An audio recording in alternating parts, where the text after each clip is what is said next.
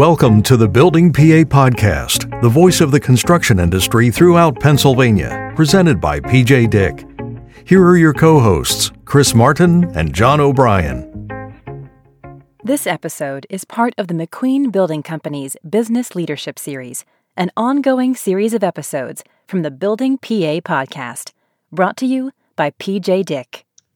Hello, and welcome to the Building PA Podcast. I am co host John O'Brien from the Keystone Contractors Association, joined as always by uh, my fellow co host, Chris Martin. Chris, what's going on today, brother? Hey, John. How are things, man? Things are great. Life is good. Yeah. Good. Good. It's good to uh, good to see you. Good to hear you. Yeah, uh, hey, everyone. This is uh, Chris Martin, and I am with Atlas Marketing, and uh, you can find us at atlasstories.com. And uh, as always, we've got some really good information today, and, and I think John, what what uh, what what are we talking about? What are we talking about? Well, as you know, we kicked off our leadership series recently, and um, we have another another great leader joining us today, and this is all part of uh, developing and assisting, you know, future leaders and current leaders that they can hone their skills. Um, so, you know, this is a great series. I enjoy these interviews. And today we're honored to have the Pennsylvania uh, Speaker of the House, Bryan Cutler. Bryan, how are we doing today, Mr. Speaker? uh, very, very good, John. And it's just Bryan, please. Just Bryan. Okay, you got it. Appreciate you guys having me on. Uh, thanks for being here. Thanks for being here. We want to looking forward to to listening and hearing what you have to say uh, as we talked beforehand. Uh, leading a diverse team, and and I think you are uh, you're definitely the leader that is leading the most diverse team uh, that we've all heard of lately. So yeah, absolutely. Uh, so uh, yeah, it's awesome to have you. Um, just a quick little bio here, so everyone knows, our listeners know. Bryan has been in the house since uh, 2007, I believe, right after the pay raise debacle, and then uh, he became speaker summer of 2020, I believe, right during the the height yeah. of the pandemic, and uh, He's been elected by his peers in the House, I believe both sides of the of the aisle. Yeah, gave the affirmative vote, so he will have his first full term coming up. Uh, we're, like I said, we're honored to have you. Um, what else do our leaders need to know about you, Bryan? Who is Bryan Cutler?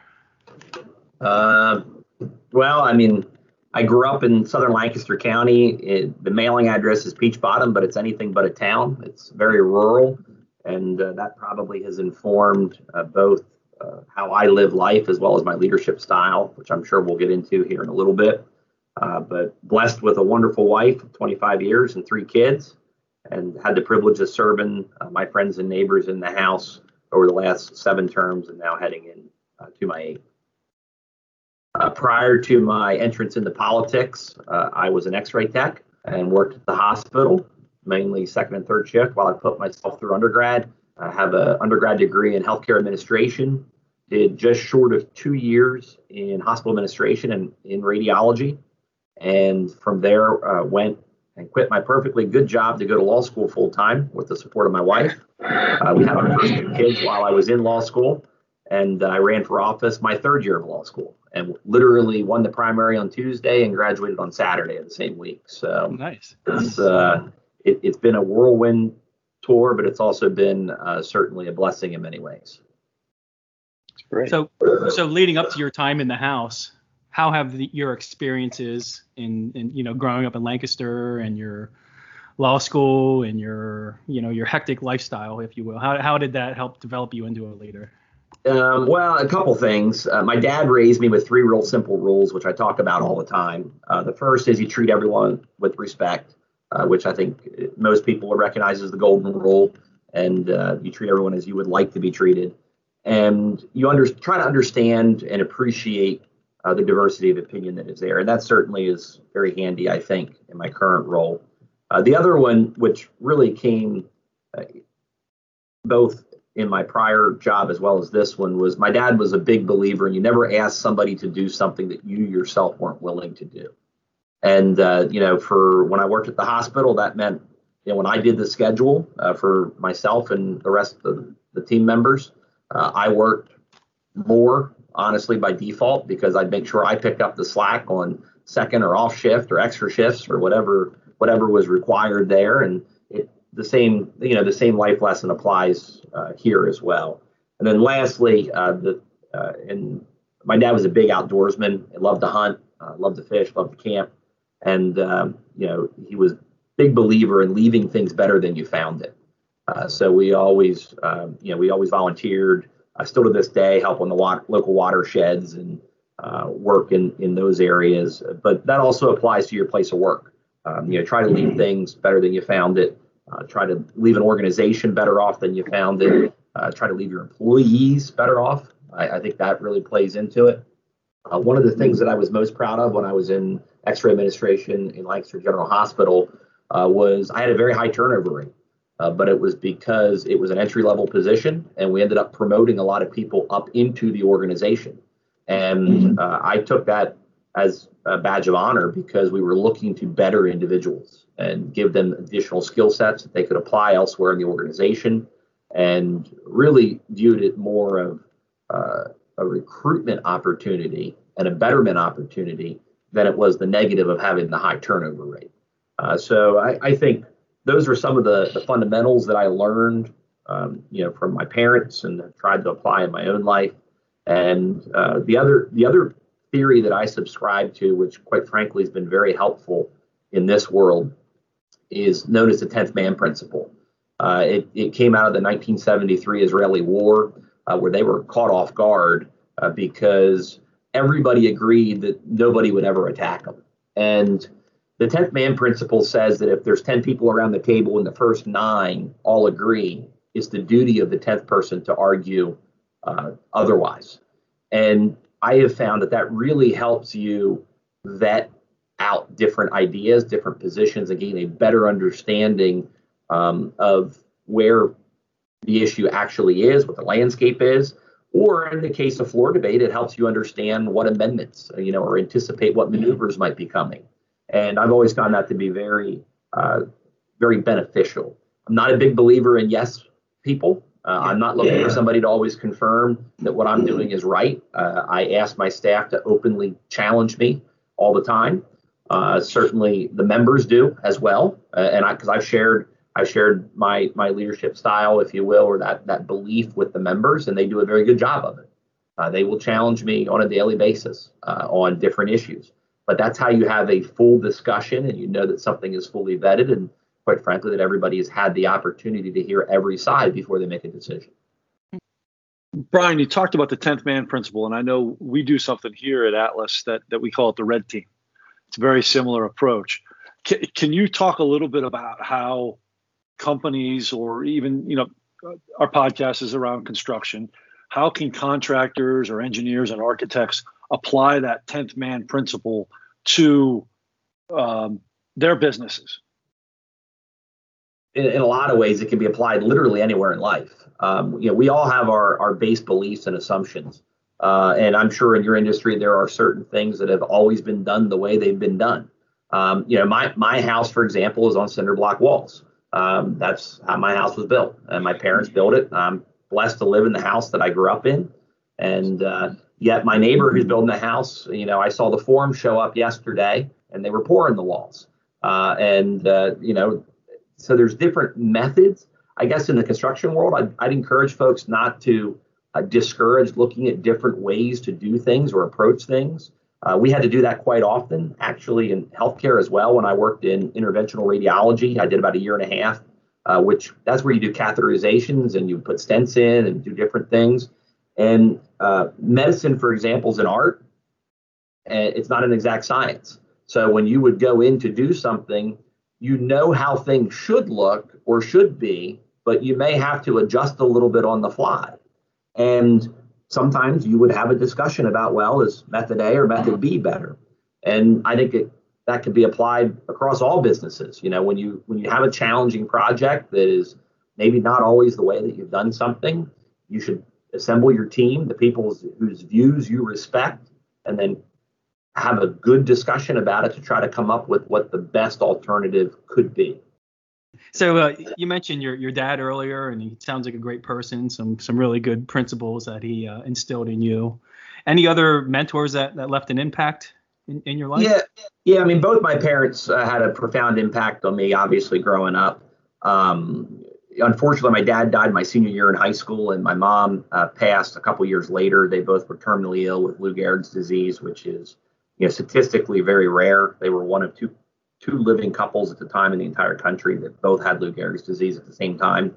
Um, but that's actually how I ended up uh, coming into public service uh, because, uh, you know, obviously I was in high school. My sister's two years younger. She was still in high school as all this was going on. And um, our community really rallied around us and helped us during that time. And, and we still had fairly normal lives. I worked part time on a dairy farm. I ran track. My sister ran track and cross country and uh, they helped us take care of my parents while they were ill. And uh, so when I got to go to law school, I really felt like I had even had that opportunity in the first place because of all of the the assistance and the the moral support and the prayers and quite frankly the hard work that all my friends and neighbors had had given to us when I was younger. So for me, it, taking this job and taking this responsibility was about giving back to the area. Once I got to once I got to the hospital, uh, I had a gentleman, Rick Kless, who was the manager of the interventional unit.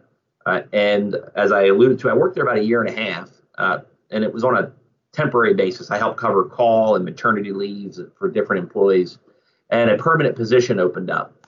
And uh, this, I think, really speaks to Rick's ability or Rick's insightfulness in building a, a good team.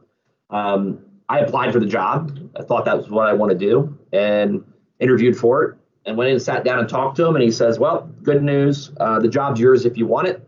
Bad news is I don't want you to take it. And I said, What? And, and like I was in complete disbelief because I kind of been working towards this professional achievement for some time.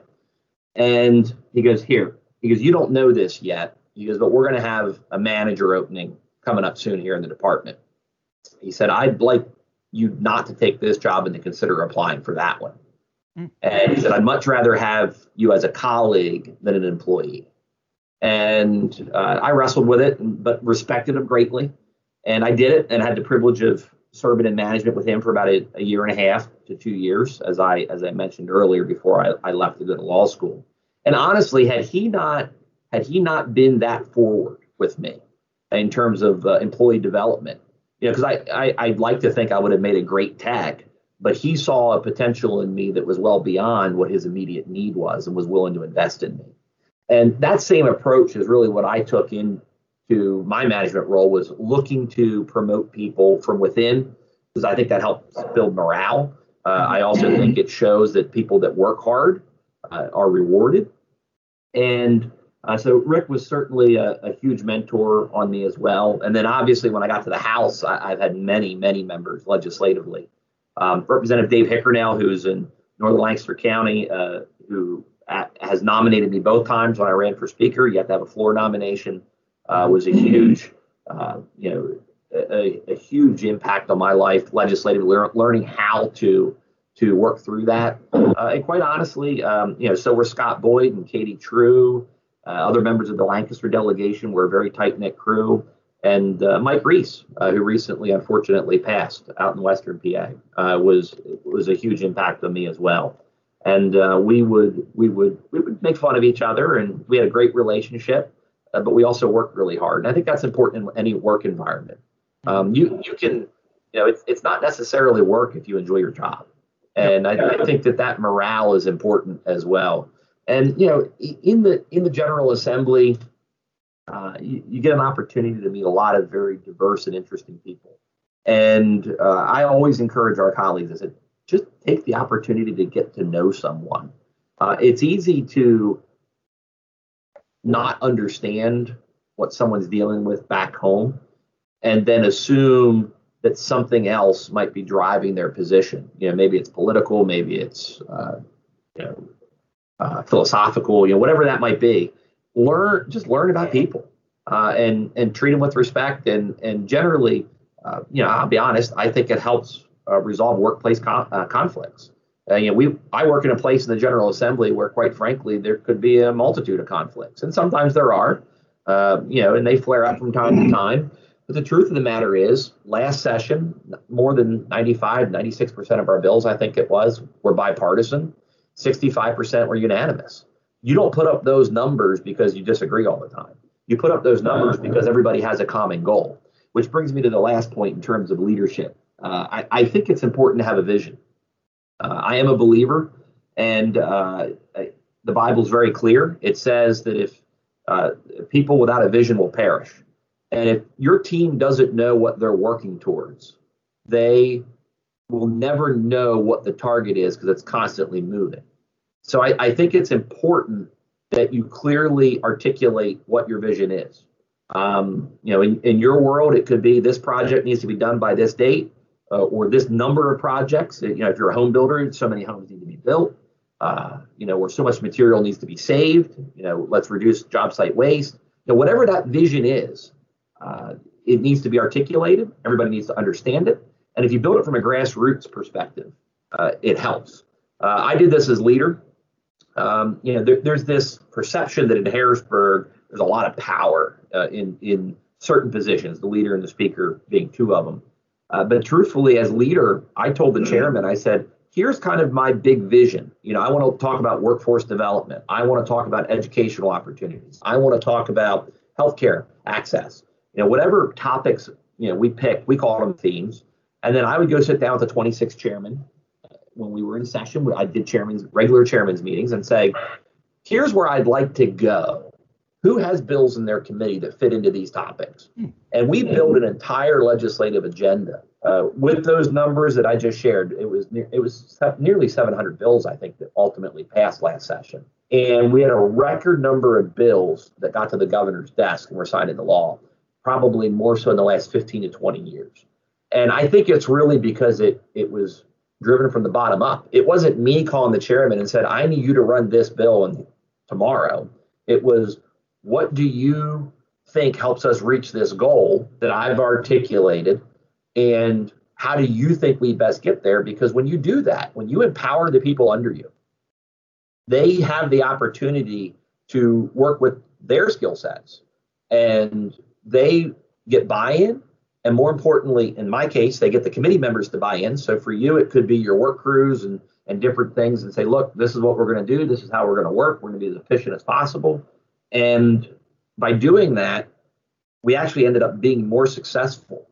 And we we were able to work towards common goals where everybody un- clearly understood their purpose. And I, I just think that's really important uh, because once people, you know, if they abide by a rough outline similar to what I alluded to earlier that that you that you treat everyone with respect, you do the things, you know, everybody's treated the same, and and part of that's respect. Like I'm not going to ask you to work an extra shift if I'm not willing to do it myself, and then you leave things better than you found it. That's going to be good for your culture and your company. It's going to be good for your customers, and it's going to be great for your employees because they're going to feel like they they have a purpose. Bryan, I, I really liked what you said there about uh, you know clearly defining a vision, and and and again, you know, you you're you're working in a really competitive, uh, diverse world, and there's a lot of things coming at you. How, how do you handle that? Like like how do you handle the stress? How do you handle the anxiety of not only being in the spotlight, but ultimately being really the leader of not only committees but the whole the whole house. How do you how do you handle that? Well, a couple things. One, I don't personalize anything. You can't in this business. Um, you know, the political arena. There, there's there's a lot of accusations that are thrown around, uh, and I tend to just throw myself into my work. I put my shoulder down and just move. Um, you know, working on different topics or you know whatever whatever's before us. Uh, so that helps. Uh, but the other thing is, quite frankly, you have to learn to delegate. Uh, because when you disperse the responsibility, uh, you also disperse the workload. And by doing that, you really create a better team. Uh, from the PR standpoint, I'll be the first to admit, and so would Mike, my uh, my press person in my office, who's been with me since I was in the leader's office. Um, Mike will tell you, I typically, um, you know, I dodge inter- I won't say I dodge interviews, but I'm, I do not go out looking for them. I'm not into self promotion. Um, yeah, I'm just not interested in the press side because I'd rather get the work done. Mm-hmm. And I, I, think when when you look at that, because uh, that to me is, uh, you know, you you can be a workhorse or you can be a show horse, and I'd much rather be a workhorse because that produces. And I, I think that when when you take that kind of uh, of approach, it's much more productive. Uh, I also in this job, you know, obviously we're up for reelection every two years, and I've always been a firm believer that if you do your job, you never have to run for your job again. And I, I think that applies not just in the political arena, but that'll help you in whatever field you're in. If you do your job well, you never need to worry about what's the next promotion. It will present itself because of the, the, the work ethic and the work product that you have produced. And, you know, just like happened with me when I applied for the angio job uh, in the in an interventional lab, you know, he said, look, he goes, yeah, you'd be a great tech. He goes, that's not where I want you. I want you over here instead. Uh, I think I think that potentially uh, happens quite frequently, actually, if given the opportunity. And uh, probably the other good piece of advice that I got uh, from former Representative Jerry Stern. Uh, he's out uh, from the mid-state, out below Altoona there and uh, outside of Martinsburg, as a matter of fact. And he told me one of my very first days, he goes, In this job, you need to understand something. He goes, With every vote or decision you make, you upset 10% of the people. Get through your first 10 votes, understand that everybody's mad at you, and just do your job. And I, he really spoke to don't become paralyzed by worrying what other people think. He said, you know, you take the information you have and you make the best decision you can at the moment you can. Uh, Teddy Roosevelt had a great quote that, uh, you know, the, the worst thing you can do is not make a decision. Uh, and, and, the, and the next best thing you can do is make a, a wrong decision, but make it in time. Uh, because you just you have to go ahead and just you know make a decision and move. Otherwise, you become paralyzed. You might not respond to outside competition. You might not hire the right person. Uh, you can't over analyze something uh, or, or you miss opportunity. And there's a huge opportunity cost there. And uh, look, I'll, I'll, be the first to admit when I'm wrong. That's why I invite people to challenge me through the 10th man principle. Uh, but I'm also confident enough because I, I live by those rules that I outlined that when people confront me, they're not going to do it in a malicious or a mean way. They're going to say, hey, look, I think there's a better way. There's a different approach. What do you think? And um, you know, I actually got a text yesterday from from a colleague who who we've debated some issues recently, and he said, "I want you to know, um, I I greatly respect that we can disagree, but do so in a very agreeable way." And uh, I just think that that uh, speaks highly of them, and I think it speaks highly of the approach. And we need more of that. we certainly do. Um, that's why if, if you look at any of my speeches, John, I generally always uh, talk about a couple things. One, it's these three rules. Two, it's the Constitution because that's the only law that matters uh, because ultimately it's derived from the people. You know, I cracked a joke yesterday during my swearing in speech. I said, you know, the most important people aren't in this room and they're not in the Senate either. Um, they're actually everybody outside that sent us here. And, and that's that's important uh, because you have to remember who you're working for. We're, we're speaking today with Bryan Cutler, who's the Pennsylvania House of Representatives Speaker. And uh, Bryan, uh, thank you because uh, hearing what you just said, uh, you know, with all the things that are happening on a national level, and, and it's obviously trickle, trickling down, and, and, and you know about that better than anybody, but it's so refreshing to hear a common sense, logical approach to leading people. And it's to see that it's actually happening in our government is is fantastic. So I can't thank you enough for for joining us today and and, and spending some time with us. And uh, we we wish you the best of luck in, in this term and um, in any future endeavors.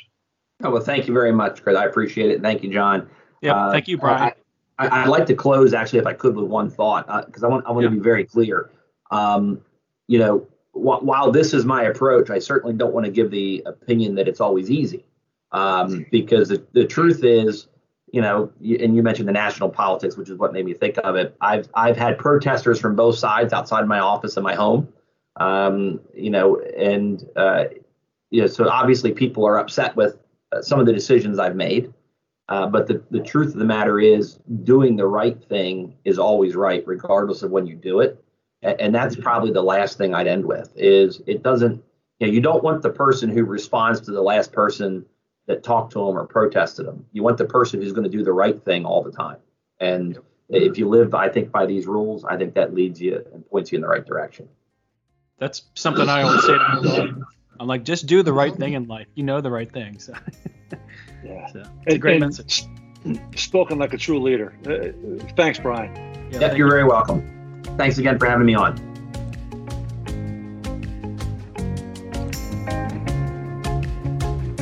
Thank you for joining the Building PA podcast presented by PJ Dick. To stay up to date, follow us on LinkedIn and Facebook and visit buildingpapodcast.com to subscribe to upcoming shows.